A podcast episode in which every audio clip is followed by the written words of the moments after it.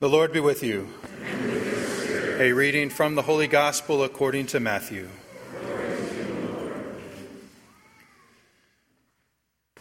At that time, Jesus was led by the Spirit into the desert to be tempted by the devil. He fasted for forty days and forty nights, and afterwards he was hungry.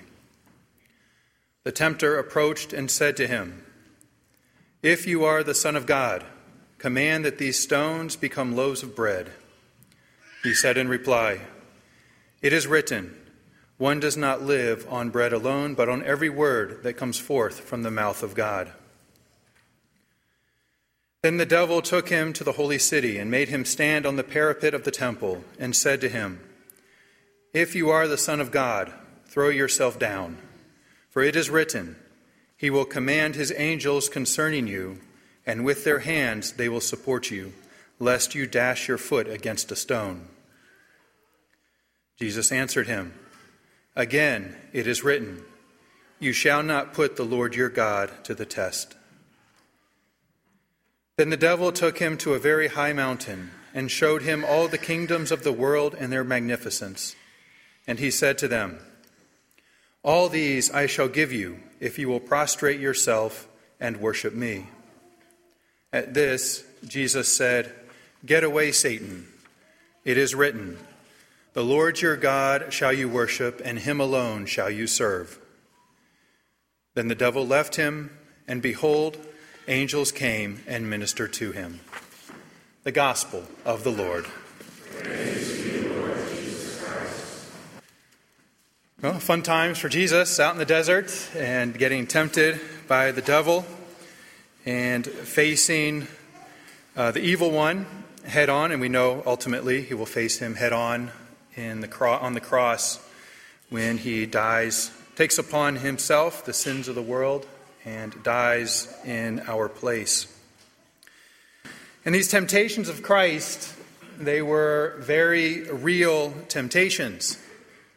And our Lord shows us that temptations can be conquered. The letter to the Hebrews says, He was like us in all things, but sin. And so even Jesus experienced temptations.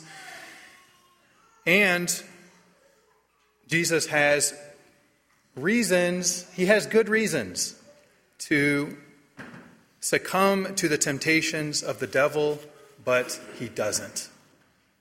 He has good reasons, but he doesn't. The first temptation, the desire to, to turn stones into bread. Right? Christ has a good reason. He's hungry. He hasn't eaten for 40 days. And so he has a good reason. Yeah, why, why don't I just do that? But our Lord overcomes that temptation, and he overcomes the temptation of the flesh. The second temptation that our Lord experiences is to prove to the world that he is the Son of God.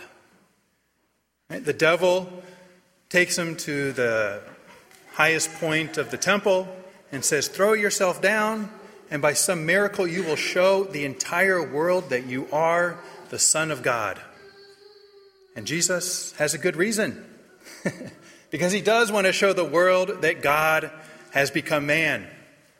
So Jesus has a good reason to give in to this temptation. But he doesn't. He doesn't because he knows that he must follow the plan of his Father. And this is that great temptation to pride. That great temptation to pride that our Lord is able to, to overcome. And actually, interestingly enough, the verse that the devil quotes is from Psalm 91, and it's one that the devil knows very well because it was the psalm that the Jewish exorcists would pray. so the devil probably heard this a lot. and, and he quotes it out of context, but he, but he quotes it and, you know, and our Lord obviously has come into this world to conquer the world and to bring people back to God. And he wants to show the world that he is the Son of God. But he is also humble, and he knows that he must follow the plan of his Father. And the final temptation is our Lord taken up to a very high mountain and shown all the kingdoms of the world. And that's exactly what our Lord has come for, is to save the world. So our Lord has once again a very good reason to give in to this temptation. Because the devil is offering him an easy way for him to fulfill the purpose and the reason for which he came. Our Lord, once again, has a good reason, and he does not give in. And this is that great temptation to possessions, right? to take, to accumulate, to have. Jesus is the new Adam, and Jesus overcomes what the first Adam could not overcome. And Jesus shows us that we too can overcome temptations. In our first reading today, we actually have the three reasons for the first fall. We have the three reasons for original sin. We read in the book of Genesis the woman saw that the tree was one, good for food. The woman saw that the tree was two, pleasing to the eyes. And the woman saw the third reason that it was desirable for gaining wisdom. And the early Jews, they would have known about this. They would have known about the threefold reason for the original fall and for original sin entering into this world. And so she took of its fruit, she ate it, and she also gave some to her husband who was with her, and he ate it as well. Adam could not overcome that temptation. He couldn't overcome the fact that that fruit looked good for food. He couldn't overcome the fact that it was pleasing to his eyes. He couldn't overcome the temptation that it was a desirable thing to gain wisdom. Right? You will become like God. Our Lord goes out into the desert and he himself conquers the temptation. Our Lord conquers sin. And the desert for the Jews was a very important place because it was a place of hardship, it was a place of dryness, it was a place of encounter. It was a place of encountering oneself, it was a place of encountering God. And our Lord, He goes out to the desert. And it is there that he encounters himself, because as we know, Christ was true God and true man. And so he himself experienced the, the pulls of this world, he experienced the pulls of the flesh. And our Lord goes out and he conquers. And our Lord does battle. Our Lord does battle, just as Adam should have done battle. Right? Instead of getting sucked into the wiles of the devil, our Lord does battle. And so we too are invited to do battle in our lives. You know, and each and every day we experience the temptations, we experience uh, the difficulties, we experience the hardships, we experience the, de- the, the, the, desert of our lives, where we encounter ourselves, where we encounter the weakness of ourselves. And so, really quickly, I just want to go through three ways to help us to do battle against the devil. And the first way is to remember who we are. To remember who we are. How does the devil tempt Adam and Eve? He says, You will become like God. If you eat from this fruit, you will become like God. What should Adam and Eve have said? I already am like God. I already am like God. I don't have to eat a piece of fruit to prove to myself or to prove to God who I am.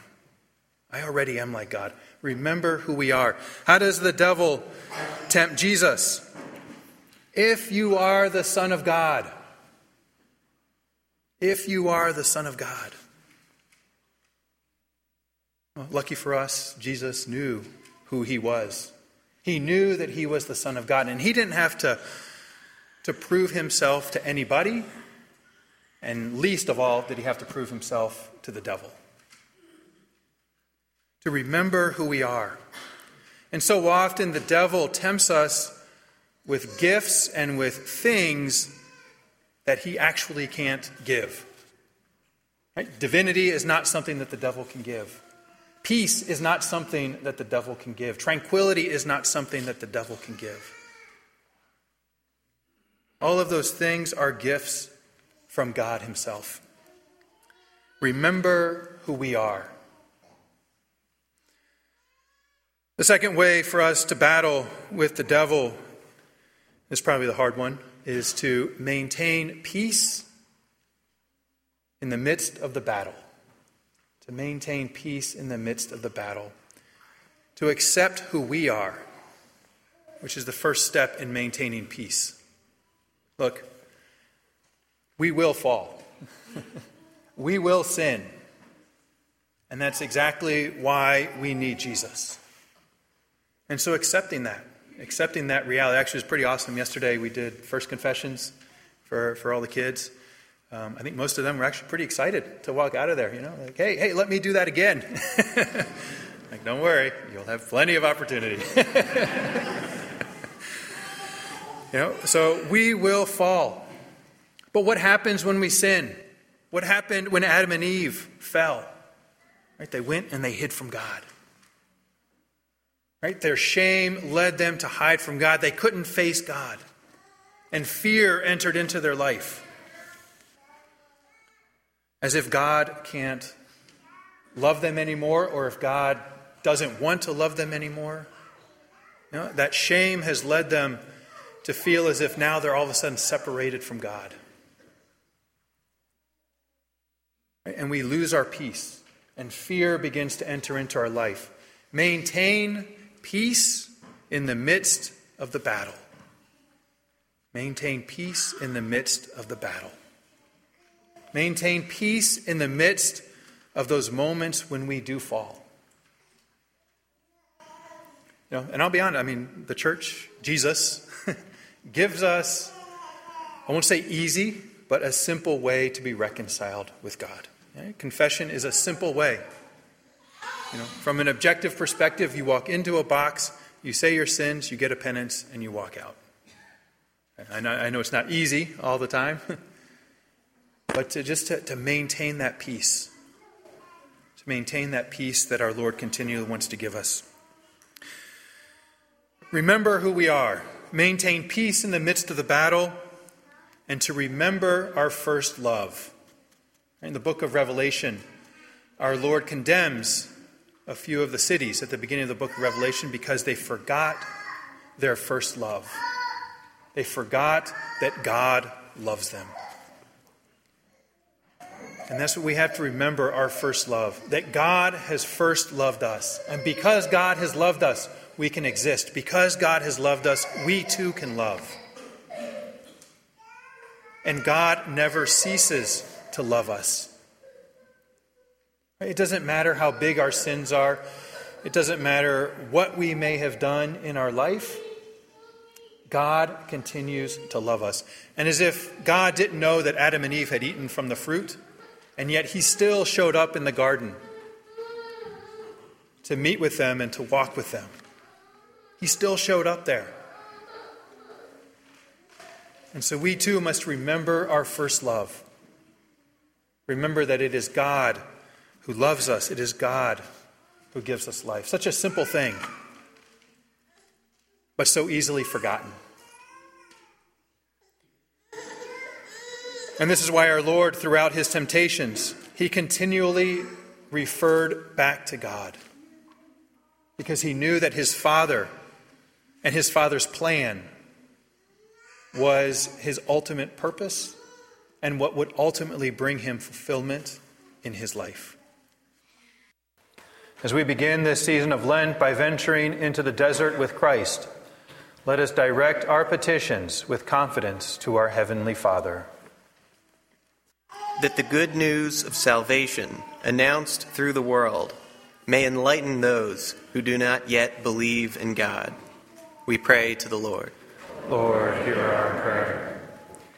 For an end to violence, greed, and hatred, and that the peace of Christ will reign in the world of truth. We pray to the Lord. Lord, hear our prayer. For those preparing to enter the church at Easter, who will come forward today for the rite of election, that they will be blessed in these days of preparation. We pray to the Lord. Lord, hear our prayer. For an increase of vocations to the priesthood and to the consecrated life, that the love of God will draw many souls to commit their lives to Him. We pray to the Lord. Lord, hear our prayer. Today's Mass is being offered for the repose of the soul of Larry Bass. We pray to the Lord. Lord, hear our prayer. For those who are sick or infirm, and for their caregivers, that God, in His mercy, will draw close to them and raise them up. We pray to the Lord. Lord, hear our prayer. For the repose of the souls of all the faithful departed, that through our prayers and those of the Blessed Mother they may join the saints in heaven. Eternal rest grant unto them, O Lord. And let perpetual light shine upon them. May their souls and the souls of all the faithful departed Through the mercy of God, rest in peace. Amen. We also pray for healing and for courage for Leslie and her family. Let us pray to the Lord. Heavenly Father, we bring these petitions to you, trusting in your providential love and care. Please hear and answer them. We ask this through Christ our Lord.